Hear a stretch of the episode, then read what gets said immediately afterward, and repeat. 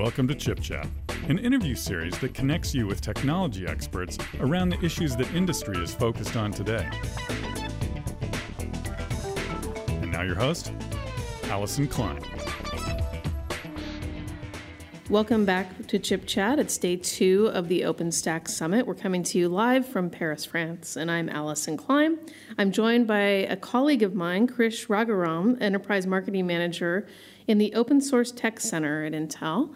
Welcome, Krish. Hi, Allison.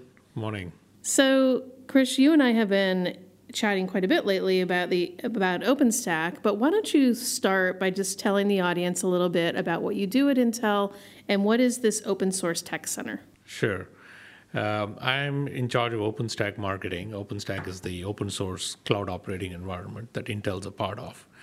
And uh, so I'm in the Open Source Technology Center that's involved in uh, doing a lot of engineering for open source uh, projects.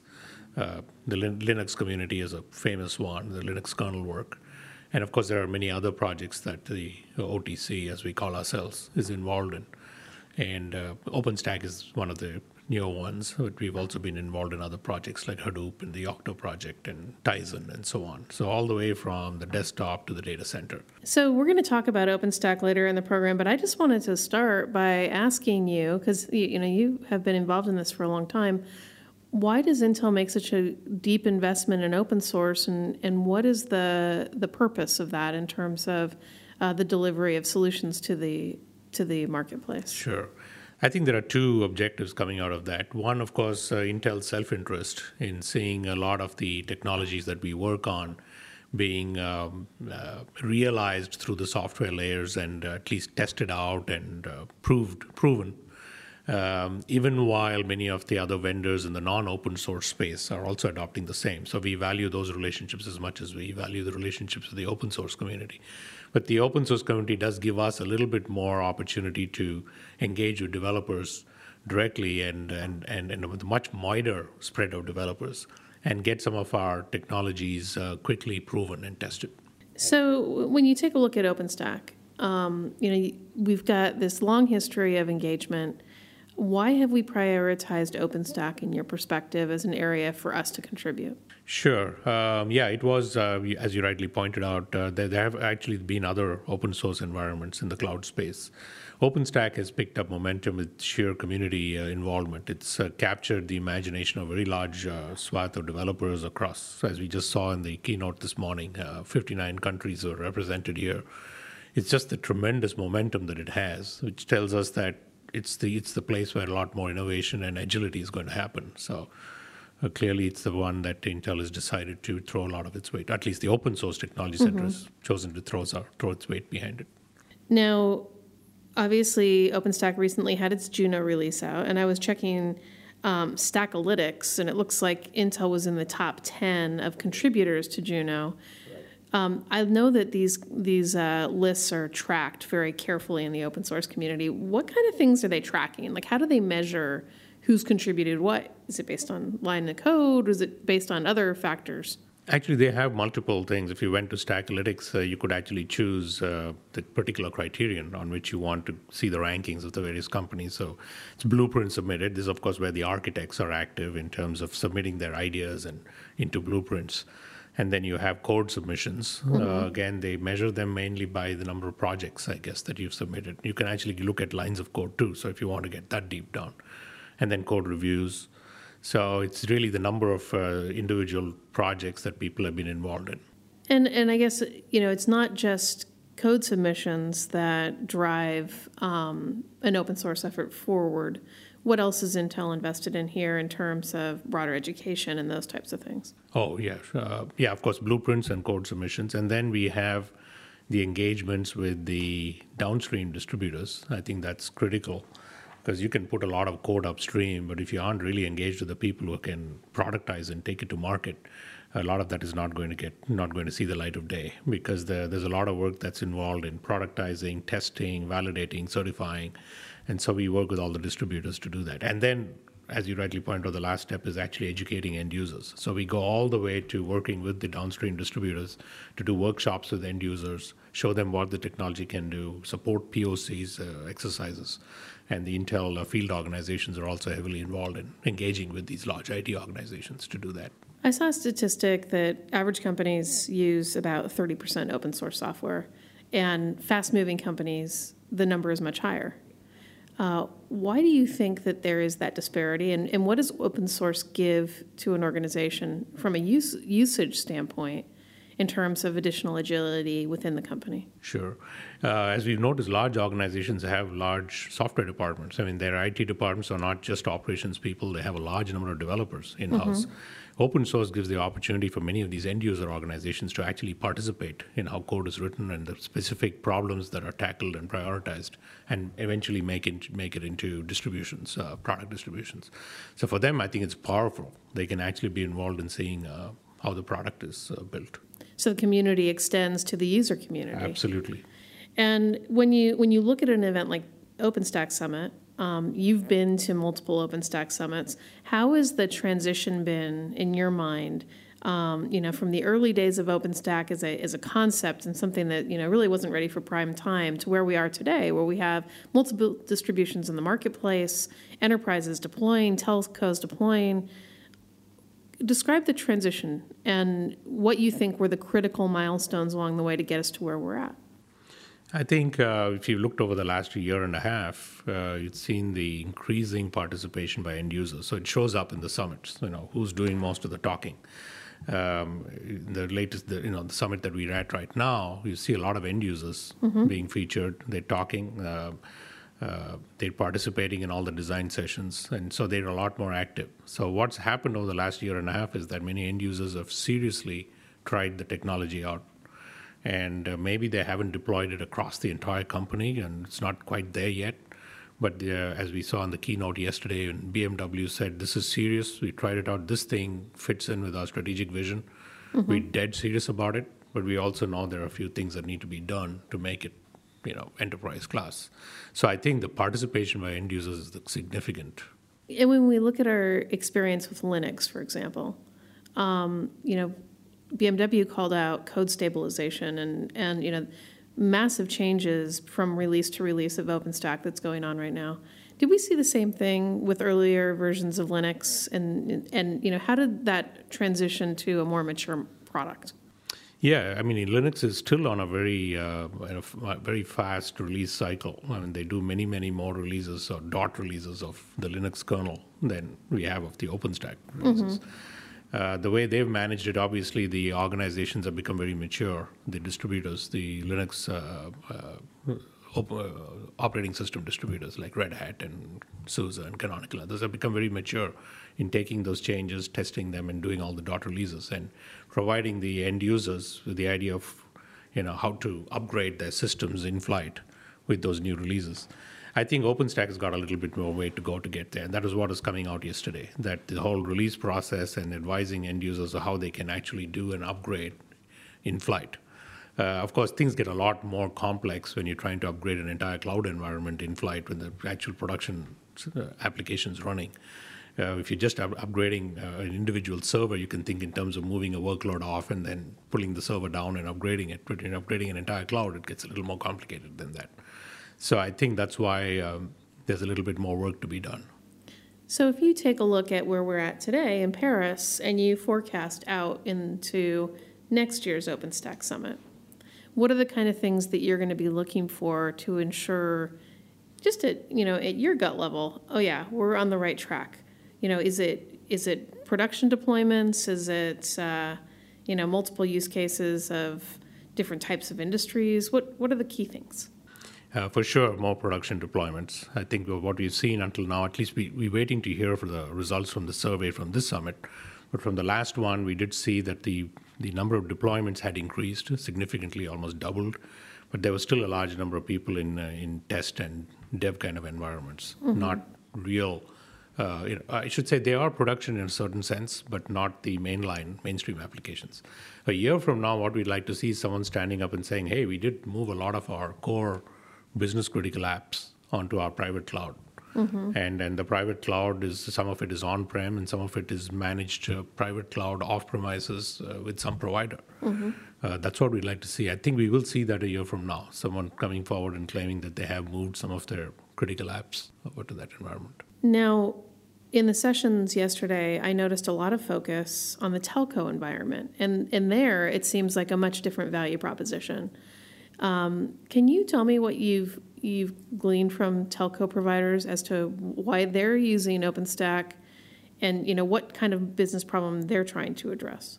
Sure. I mean, for the um, telco providers, it's, it's, it's the provisioning of the networks. They have to constantly deal with changing workloads and demands, and the uh, the more traditional infrastructure does create a huge operational load for them in terms mm-hmm. of having to sit and provision everything. SDI gives them, I mean, it, it helps them look into the future and see that they can cut their operations costs tremendously. Uh, so that's why they're excited about it. But at the same time, they realize that theirs is probably five nines of uh, availability is the kind of you know, they operate at a completely different level in terms mm-hmm. of availability. Um, so they are also driving a demand for certain capabilities in, in the OpenStack environment. But I think they're seeing a potential uh, payback from cutting down their operational costs and even their you know, capital expense costs because they get a better, more efficient use of their uh, infrastructure this way. I think they're seeing it. Uh, you know, they're seeing it now. Mm-hmm. When you look at an event like this, um, tons of developers from all over the world. What types of people beyond the core, beyond enterprise, have, have you seen get pulled into an OpenStack community? And you know, what kinds of groups of folks are you surprised to see here?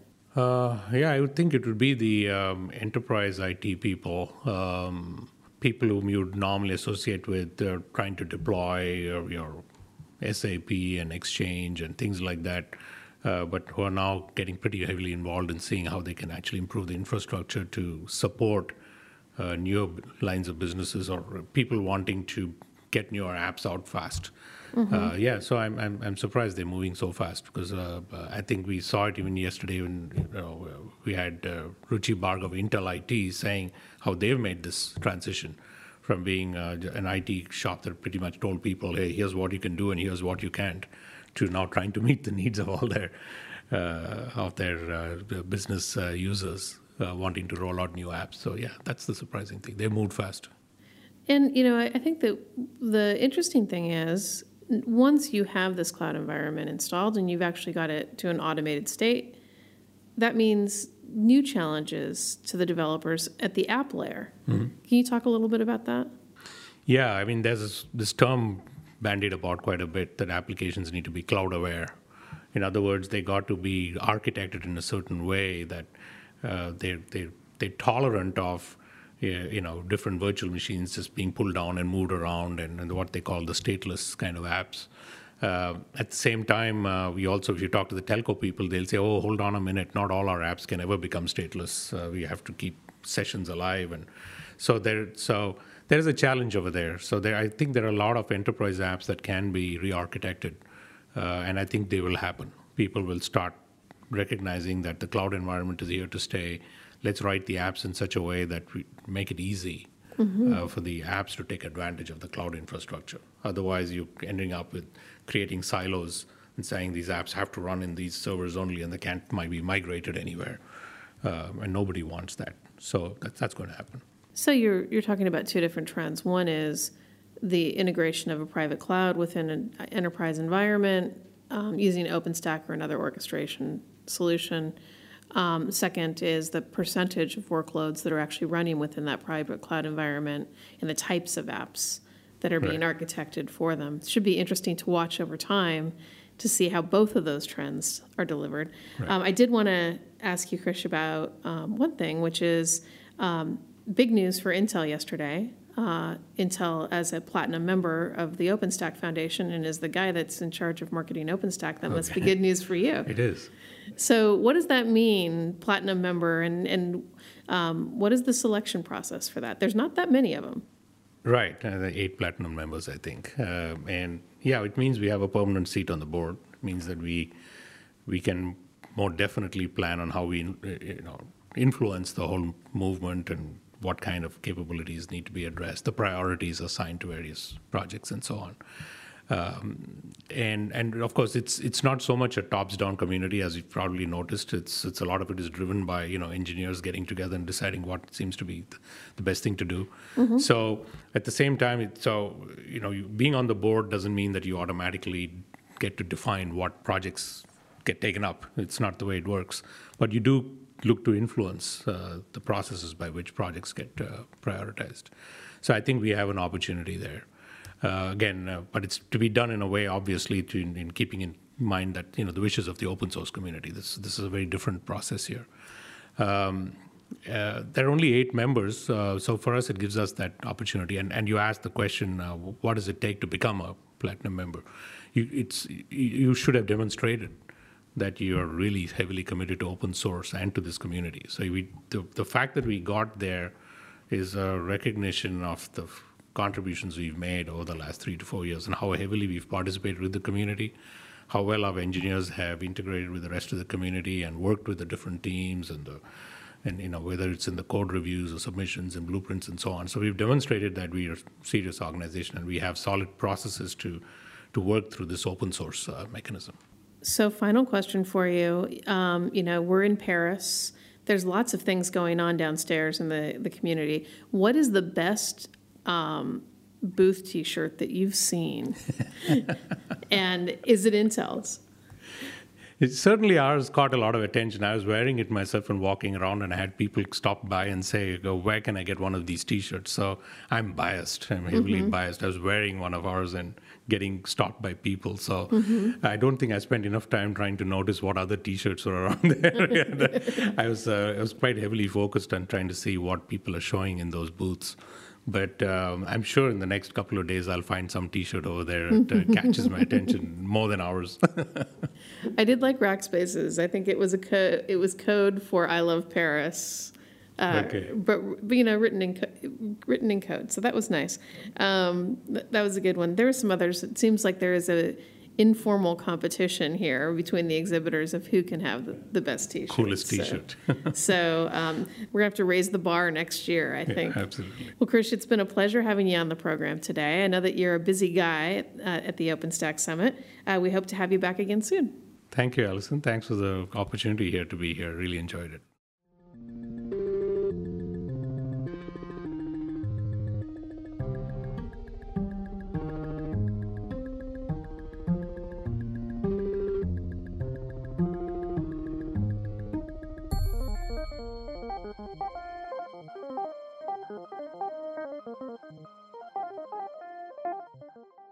Welcome back to Chip Chat. We're recording live from the OpenStack Summit in Paris, and I'm Allison Klein.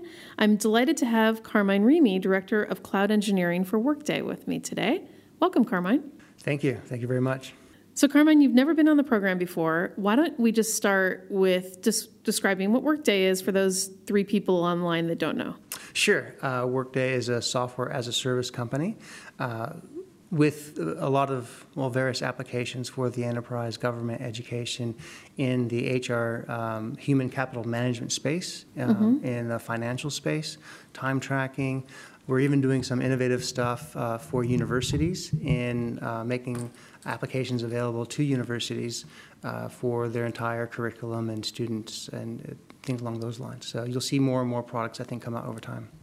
Now you and workday have been early implementers of OpenStack, and you know that's one of the reasons why we wanted to talk to you at the OpenStack Summit. What was the reason and rationale uh, within a Workday environment for looking at early adoption of OpenStack, and what are you trying to accomplish there? Sure. So uh, we looked at OpenStack, and in general, we're looking at the infrastructure as a service space and trying to get ahead of the curve a little bit in terms of what we need to do in our data centers to keep up with the growth within Workday. So if you follow our quarterly announcements and our quarterly statements and you look at our growth rates, uh, it's a phenomenal, you know, we're growing at a, at a pretty good clip. And so for our data centers, you know, it's one thing to do something in certain practices and processes when you're going from you know zero to 100 servers to 1,000 servers to then 10,000 servers. Mm-hmm. Uh, some of those practices uh, don't scale when you go to 20 or 30 or 40, or 50,000 servers. And so strategically, we're looking at okay, what can we do to help our organization scale even better than it has in the past? And it's at that stage that we started looking at you know infrastructure as a service technologies like OpenStack. And obviously, an open source um, solution. What has the experience been in terms of your early trials with it and how the, the baseline code has been evolved since that point? It, you know, now we're at Juno. Right. Uh, so we, um, uh, for our production workloads that are running on OpenStack, uh, we sort of have a strategy of staying maybe about six months uh, behind. So we haven't, uh, we have some things in the process of going to Icehouse. Uh, we still have a lot of things on Havana. Um, and then with Icehouse, you know, they've got in place sort of upgrading and, and, and that kind of functionality, which we'll take more and more advantage of. But, um, uh, but in terms of uh, our experience uh, with the, the code and how it's evolved, we've been really impressed with the advances that are made every six months. Um, it, we haven't um, taken advantage of all the advancements every six months. A big part of that is we do dive in and understand the technology at a very deep level. We have our own continuous integration and deployment pipeline, mm-hmm. um, and adding Tempest tests, the, the unit test framework, and um, scenario test framework that comes along with uh, OpenStack. So that takes a little bit of time to kind of wrap that up into your continuous integration environment, make sure that everything's working as you'd expect, and then also that as an as an internal organization, we're able to support the rest of the Workday uh, ecosystem, if you will. So it, it's an interesting that you brought brought, this up. We had um, Ruchi Bhargava from Intel on yesterday. She was talking about a, a, pipeline similar to what you just described. We heard from um, Stefan Lenz from BMW about code stabilization and you know major changes in code over time from release to release with OpenStack. Um, within that six month window, what is the what is the opportunity um, to address some of these major code advancements. And is that something that is unique to an open source initiative, or do you expect that with any app these days? The pace of innovation within those that open space, uh, open source space, and whether or not you can take advantage of it. Um, I think it's it's pretty common. Actually, even in the enterprise software space, uh, Workday. Um, as a you know, software as a service provider, uh, all of our customers are on the same version of the software we have found that some of our enterprise customers um, do not uh, are not able to take as much of the change as we offer to them. And mm-hmm. so we used to do maybe you know releases you know three or four times a year. Now we're looking at maybe tw- twice a year, just so that it's uh, easier on organizations adopting this change.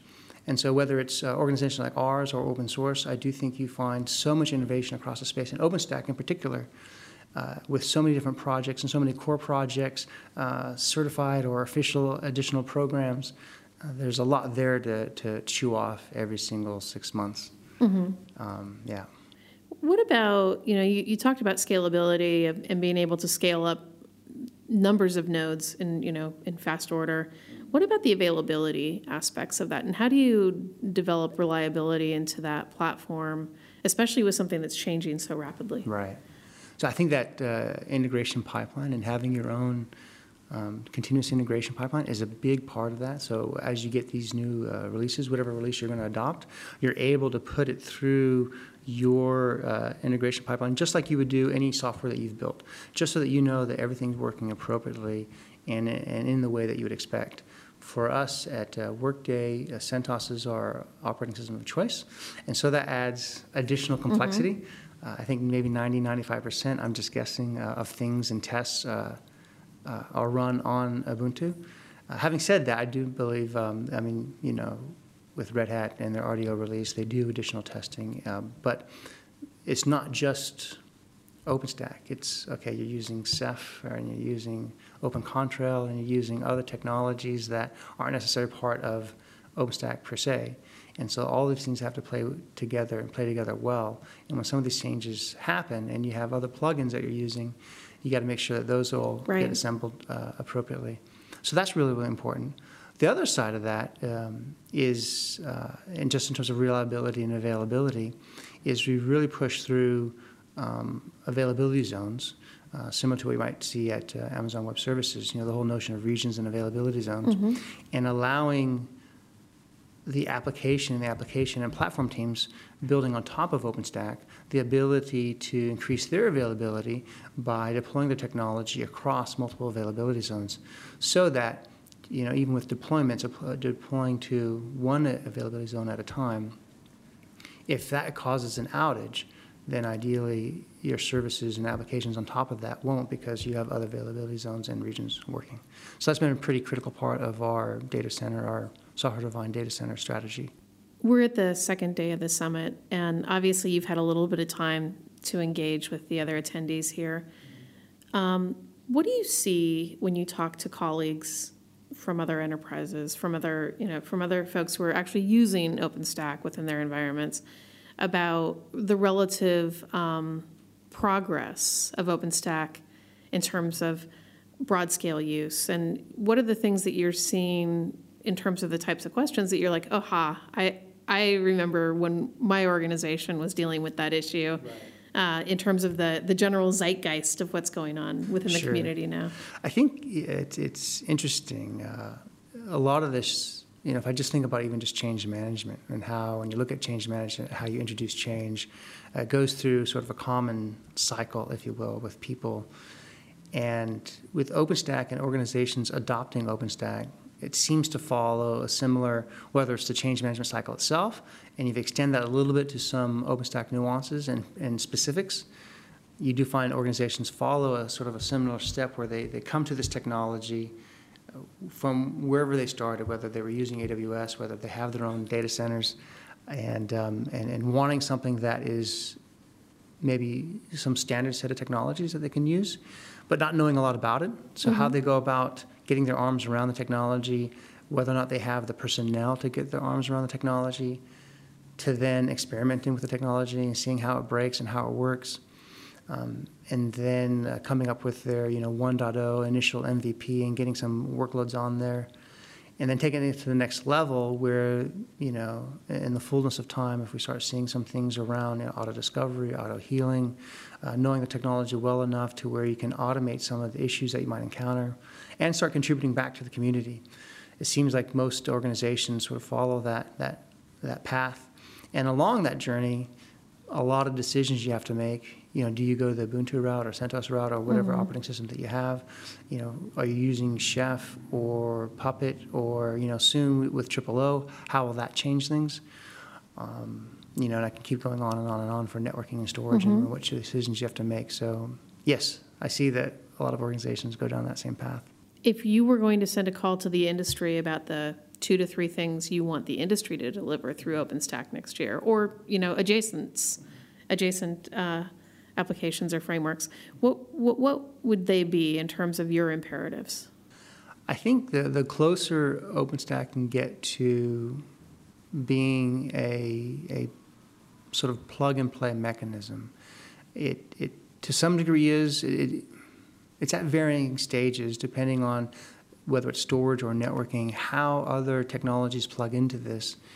And um, by plug and play, I really think of you know even things like uh, if you think about the Windows operating system uh, or the Mac operating system and how you might have different uh, plug-in architectures for peripherals and things along those lines, mm-hmm. and the testing that goes along with that.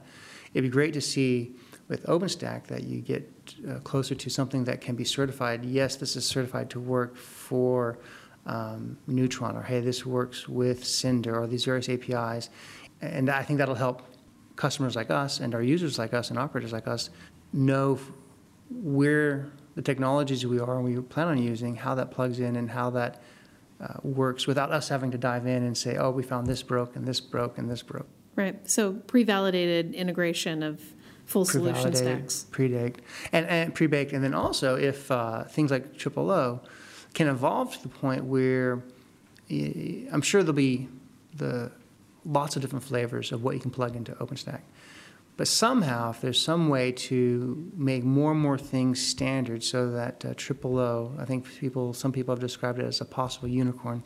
Um, but if it can fulfill on its mission and be as flexible as we want it to be, which I think it can get there, and, and it might already be there. I just haven't uh, paid attention close enough. But in the next quarter or six months, we will. Um, that would be a great place to see, yeah, with Triple O and with uh, this continuous integration pipelines, we're able to test so many different combinations of uh, software out there. Interesting. I'm going to change directions completely on you. Okay. Uh, Workday is, you know, obviously a SaaS solution, Mm-hmm. built a company around a SaaS solution.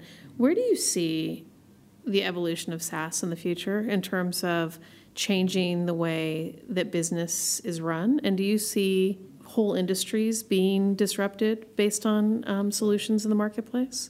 Yeah, absolutely. And of course, these are my views, uh, not necessarily the views of, of Workday per se, but uh, SaaS and, and where it's going um, on its own in terms of uh, operating the software and, and facilitating, uh, making it easier for enterprises uh, of enterprises and institutions, large or small, adopt software easily is, is not going to change.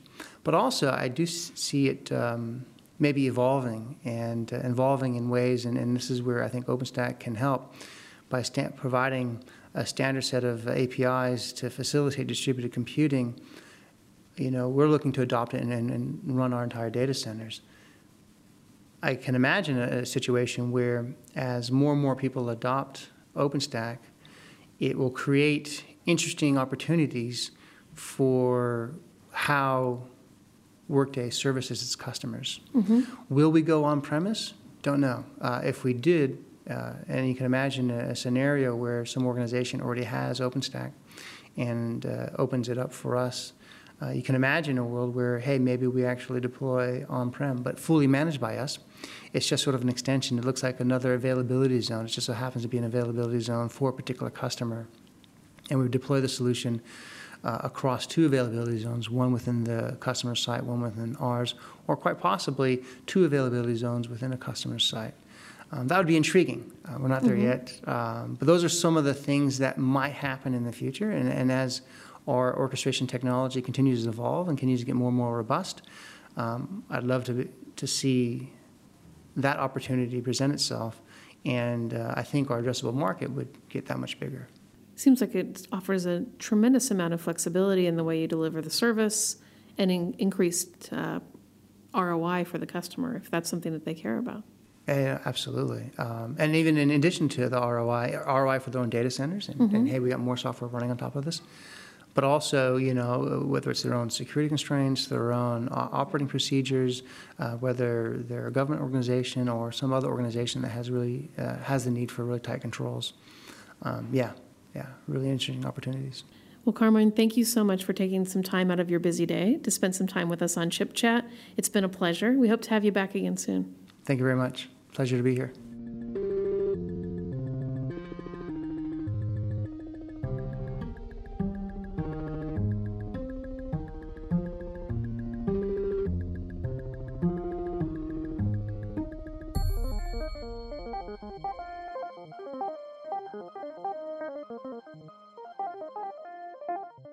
Welcome back to Chip Chat Live from the OpenStack Summit in Paris. I'm Allison Klein, and I'm with Kamesh Pamaraju, uh, Senior Product Manager for Cloud Solutions at Dell. Welcome, Kamesh. Hey, hi, Allison. How are you doing? Good. So, Kamesh, you have an interesting job at Dell. Why don't you talk to me about what your job scope is and how it relates to OpenStack? Absolutely. So, uh, I'm the Senior Product Manager uh, for OpenStack Solutions at Dell. So, we've been doing this for the last almost four years now.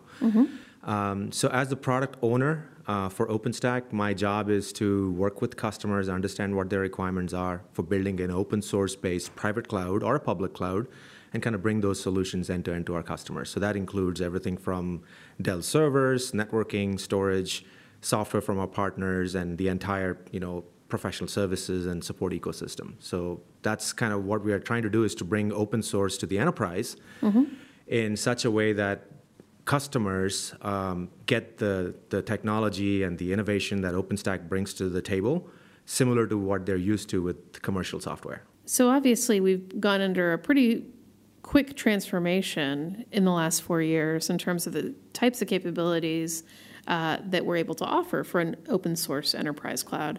What has the, been the adoption like within your customer base um, from the early days um, to today, and, and what kind of trends are you seeing? Yeah, interesting. Um, so we started very, very early. Uh, Dell was on the table when Rackspace and NASA got together to create the OpenStack, you know, the, the project. So we were involved right from day one.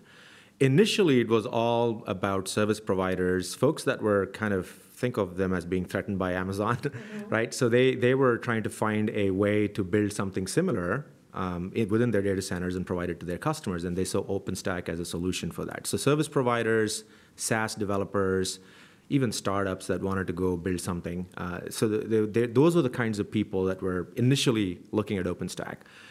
And over the last year, as OpenStack matured, now those customers, the early customers, were pretty open source savvy.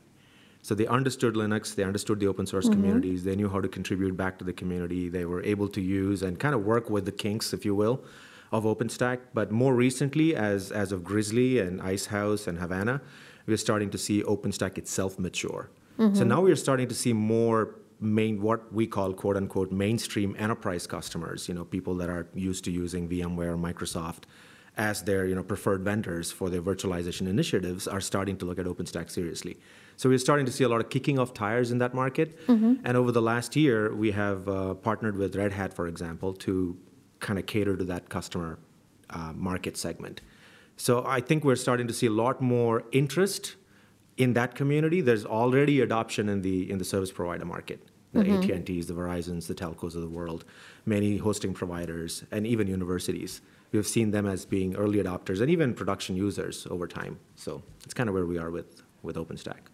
What is different about the enterprise environment and the underlying capabilities that they need in terms of a cloud OS, for lack of a better word, um, that meant that OpenStack had to evolve mm-hmm. to address that market? Yeah, I mean, clearly, um, we, we talk about the term enterprise grade quite mm-hmm. a bit and what that means. And in talking to various customers, uh, certain themes emerge, right? There's one about security and trust, mm-hmm. right, which is a critical kind of enterprise need.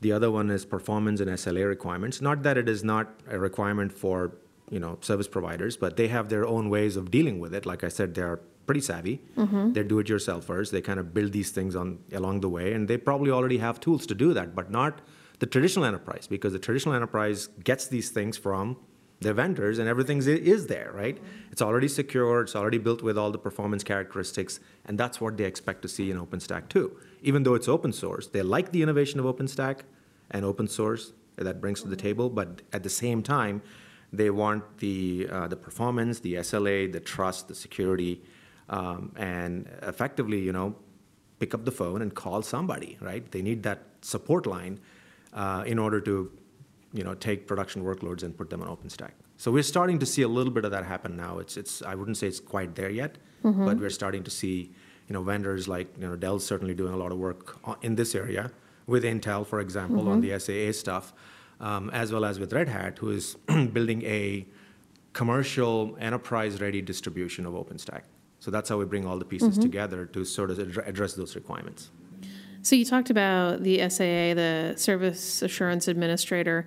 Um, that was a technology that we announced, I think, in May of this year. Can you talk a little bit about how you've worked with that and what value it delivers to your customers? Absolutely. So, like I said, the enterprise um, target market we're going after really consider trust, SLAs, and performance as the three key characteristics, aside from you know deployability and usability and support lines and all of that stuff, which we are addressing with you know Red Hat support and Dell Pro support, et cetera. But to address the trust equation, the security and the and the performance equation because that's pretty critical for these customers.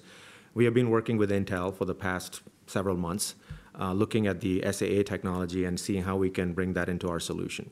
Uh, so we believe that the Intel SAA technology addresses exactly those same concerns around trust. Mm-hmm. Um, so making sure that their workloads are running in a trusted environment, that it is secure, that it has not been tampered with uh, by somebody, and, and there's some level of assurance that those workloads are secure and, and they're working, they're running in a trusted environment. So that's one piece of it. The other piece of it is how do I know I'm getting performance uh, that I actually need? So if I'm running a, well, take an example, something like a video stream, right, and it requires a certain level of um, response times from my from my compute, uh, how do I guarantee that? And today in OpenStack, there's no, no way of doing that because of the noisy neighbor problem. Because if you're putting a lot of tenants on a host, and one of the tenants is sucking up all the compute and all the cache and all, you know, all the network bandwidth, then all the other guys are getting starved. So how do you make sure, or how do you know uh, that that's happening, and how do you take proactive action in order to address that? So that's kind of where Intel SAA comes in. So it's basically from an administration standpoint, thinking about how the underlying hardware attributes are matching up with what the workload requires. That's absolutely true. And if you look at a traditional, any typical data center, you'll find all generations of servers there. Mm-hmm. I mean, it happens with, with our customers too. They sometimes we have a reference architecture for our solution, which you know recommends the latest and the greatest servers, you know, 13G servers and the 20 cores, et cetera. But customers don't always buy you know, straight off of the reference architecture. They'll say, "Hey, I've got a whole bunch of you know PowerEdge 410s from the 11th generation, you know, five years old. I want to use those." Mm-hmm. Now, eh, now you, we know that those servers are not as performant as the newest ones. So how do you make sure that when you have such a mix of different kinds of servers with different compute capacities, that you are in fact getting the performance that you're looking for? And again, Intel SAA is, is the answer to that because it'll it'll give you a uniform way of specifying the compute that you need, mm-hmm. regardless of what server is actually running, you know, uh, underlying bare metal performance requirements. It takes care of all that for you. So, Kamesh, you're basically saying that the enterprise still cares what kind of infrastructure is running in their data center. Absolutely. I mean, there's a lot of um, existing investments in the data mm-hmm. centers, and they're not going to throw about to throw that all away.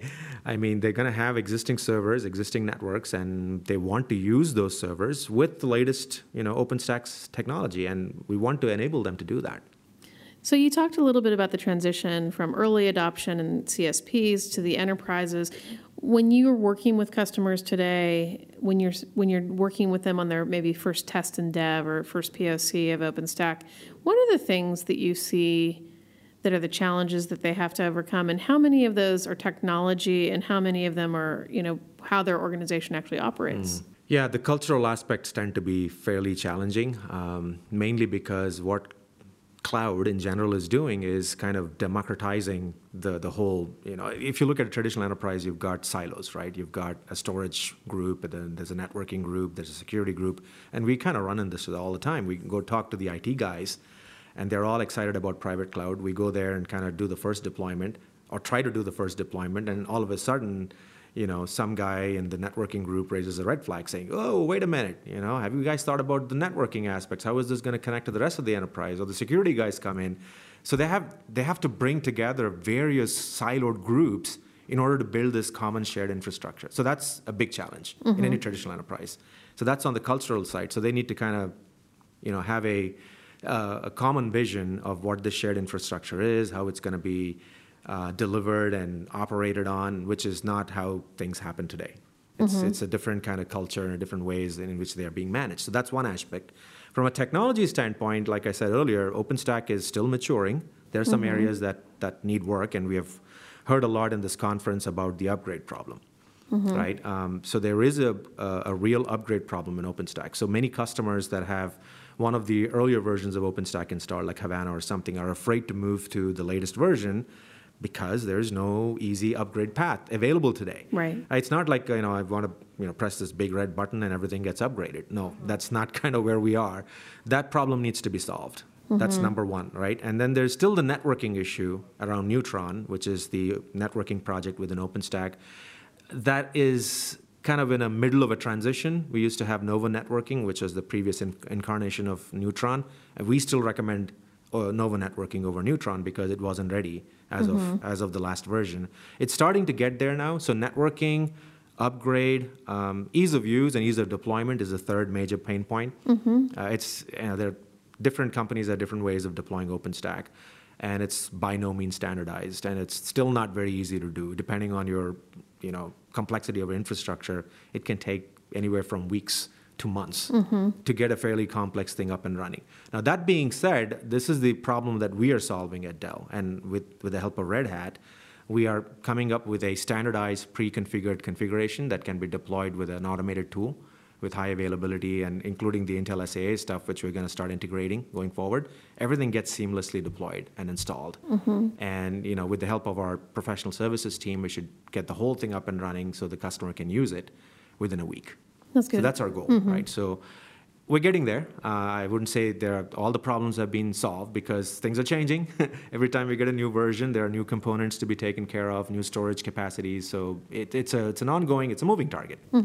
But we're getting there slowly. It seems like um, you know we're just in those growing pains of uh, a community and a, and a solution maturing into something that is more like Linux at the end of the day, where you know it's you know more predictive code drops, understand what needs to happen when each uh, which when each version is delivered, Yeah. all of the testing and uh, cross testing that needs to and go on. documentation. So that's the you know we've heard a number of times, not just in this conference. I've this is my seventh or eighth conference I've been at at OpenStack, and it keeps coming up. I mean, I think it has really matured from a documentation and testing point of view in the last three or four releases.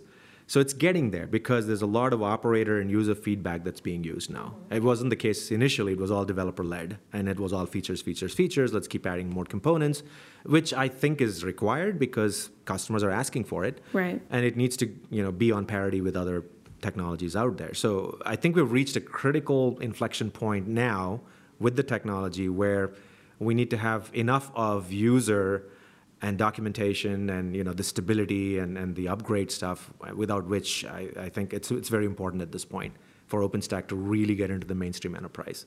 I think as a community we, we all are we are all aware of it, the foundation is aware of it, and we're we are taking steps to fix those problems.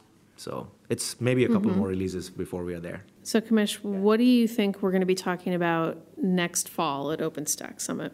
I hope that we'll be talking about very large scale enterprise deployments. So mm-hmm. we've we have seen some customers come, you know, for the keynotes talk about some of the early. I mean, CERN was a was an excellent example. They're mm-hmm. running a they plan to run 150,000 cores on Yeah, OpenStack, that's which, which is which is amazing, right? I mean, that's probably the largest that I'm aware of.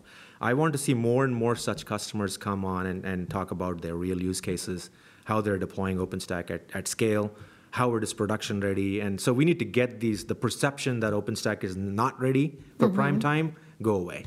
Yeah, Mm-hmm. that, That, would be sense. my hope. And, and hopefully that promise will be fulfilled. Well, Kamesh, it's been a pleasure to talk to you today. Um, thank you for taking the time out. We hope to have you back on the program soon. Thank you. It's my pleasure.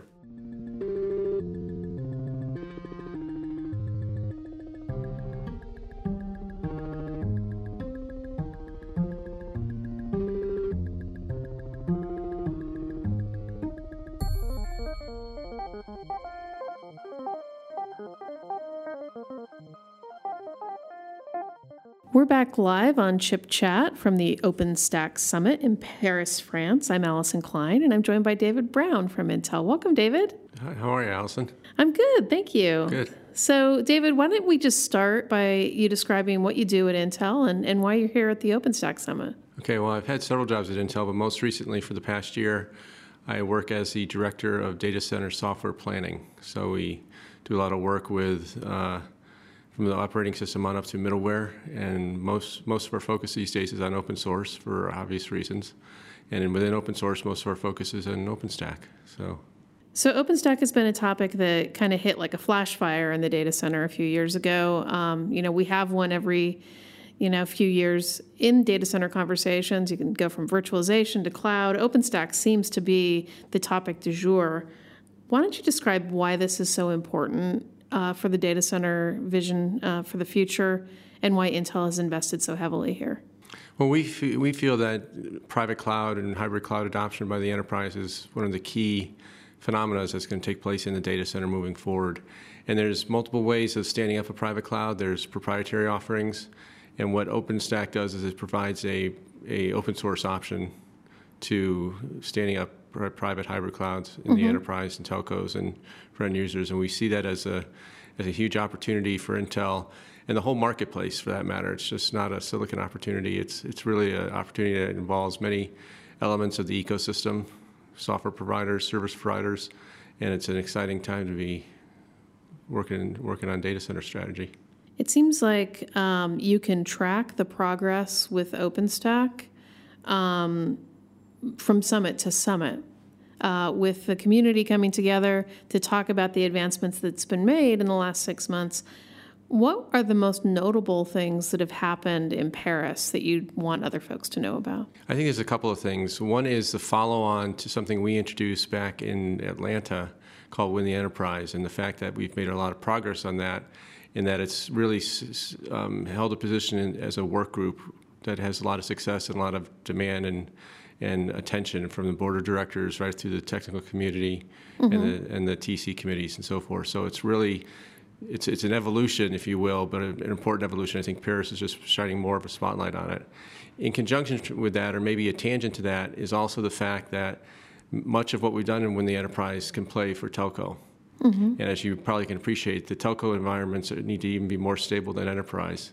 So we're looking to get more of the operators engaged from the telco organizations to get their requirements, similar to what we did with Win the Enterprise, get their requirements and make OpenStack more broadly adopted by telco and make it more hardened for telco as well.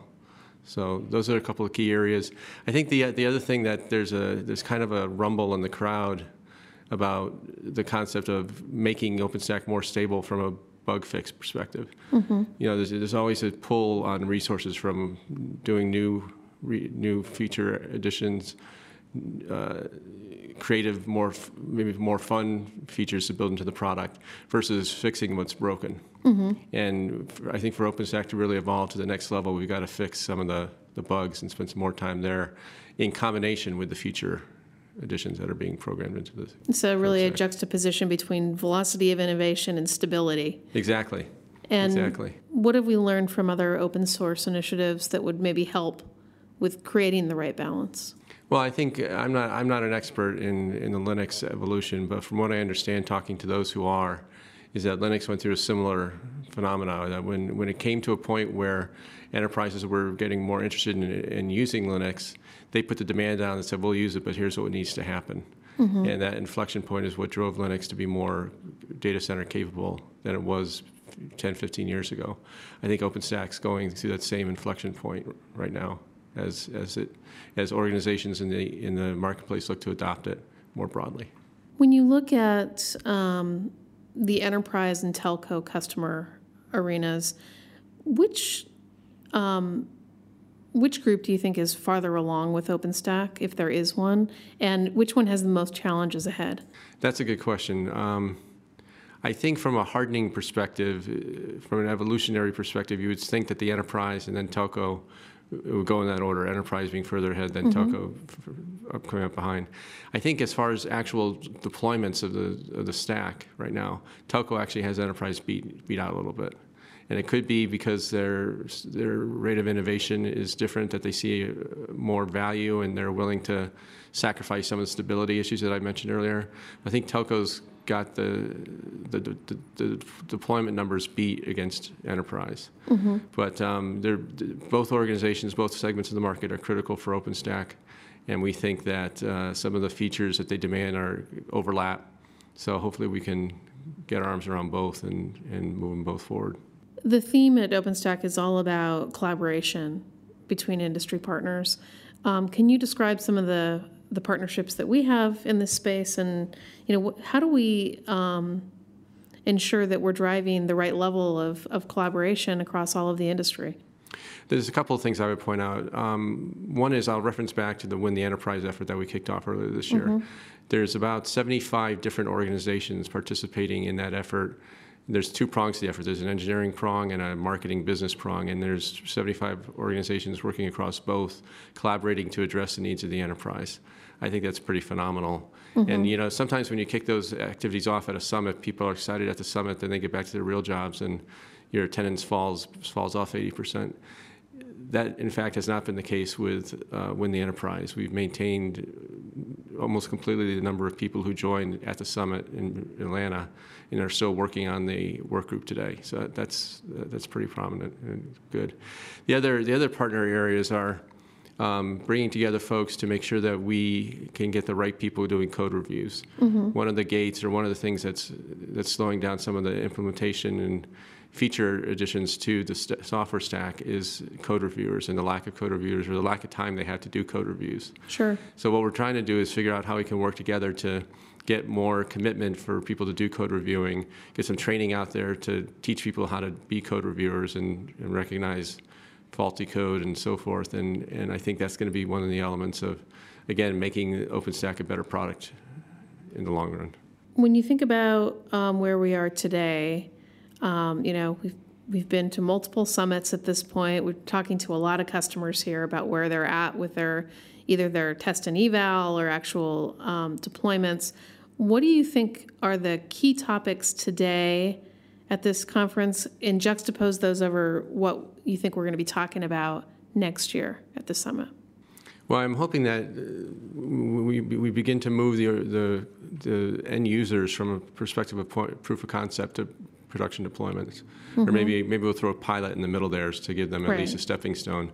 But one of the things we need to do to, to build confidence from a, a marketplace perspective and message perspective is really be able to brag about lighthouse accounts or major companies standing up private hybrid clouds in their environment for production purposes. And I think what I'd like to see at the next summit is that we've got more and more customers willing to stand up mm-hmm. and talk about their OpenStack uh, engagements and their OpenStack uh, deployments with confidence, call them production deployments, no more proof of concepts, or at least make sure that we've got more people migrating to, to production so that this, the software stack becomes known as being stable and ready for prime time. And what kind of uh, features do you think need to be integrated? Are there any, you know, that you would say, oh yeah, this is super important for the industry to deliver over the next year? One of the ones you'll hear probably mentioned the most is rolling upgrades. Mm-hmm. Um, being able to keep your environment up to up to speed with features and capabilities that OpenStack has to offer by providing an upgrade mechanism that's that's facilitated, and that, that's missing today. You heard it in the panel discussion yesterday. Mm-hmm. Um, there was a, a, a, meeting called Meet the Hidden Influencers yesterday. These mm-hmm. are the mm-hmm. people out in the community who who are managing large developers working on OpenStack. They may not be on the board, they may not be on the TC, but in fact, they're ones who have a lot of say in an indirect manner for what goes into OpenStack. And they talked about the same thing, that uh, you know we have an opportunity to, to, to drive the product forward in a, in a positive way, and we need we need to get more code reviewers engaged. And and it seems like I was I was talking to a couple of um, enterprise managers of, of OpenStack installations earlier in the conference, and there was this common theme of uh, in, integration pipelines and um, the fact that it's not just the fact that the OpenStack um, distribution needs to be tested, it also needs to be tested and validated against all the adjacent Absolutely. platforms. Absolutely. I mean, when you, you, if you think about standing up a private cloud in an enterprise, you're not standing it up and taking over the whole IT infrastructure. Mm-hmm. You're, you're, you're spinning it up inside of an infrastructure that's existed for probably many, many years. And you've got to find ways to make that infrastructure interoperate with the structure that's in, in hand already. And rolling upgrades to some degree has to address that as well. It's an upgrade of the stack itself and, up, and the upgrade of the connections and, and mm-hmm. interfaces to the, to the non-open stack systems and IT deployments that are running in a given enterprise. The complexity of that, when you start thinking about it, almost makes your head hurt. It is complex. I mean, uh, OpenStack is a, is a complex tool in and of itself. Mm-hmm. And when you think about hooking it up to a broad base of IT applications that are non OpenStack, it, it does kind of send your head spinning a little bit. But um, I think that's where we can build capabilities into the code stack with that in mind to keep the head spinning down to a, a slow rotation, I suppose. So. Well, David, is there any other um, key takeaway that you'd like to share with the audience uh, that didn't make it to the event? Of you know, what are the key things that you saw here that were were interesting? I think the main thing is this concept of evolution. I see the, the tool evolving in a in a in a in a direction that's very positive to me. It's it's getting hardened. It's getting represented by key IT organizations and telcos who are using it and beginning to stand up private clouds and hybrid clouds. And that's what's exciting to me is that it's evolving to a real tool and will very soon be a true choice for organizations out there looking at how do I stand up a private cloud? What are the tools that are available for me to do so? OpenStack is definitely front and center. Well, David, thank you so much for taking time out of your busy schedule to talk to us today. OpenStack is one of those topics in the data center arena that's moving so fast. It's a lot of fun to talk about. I agree. Thanks, Allison. Visit ChipChat online at intel.com slash chipchat.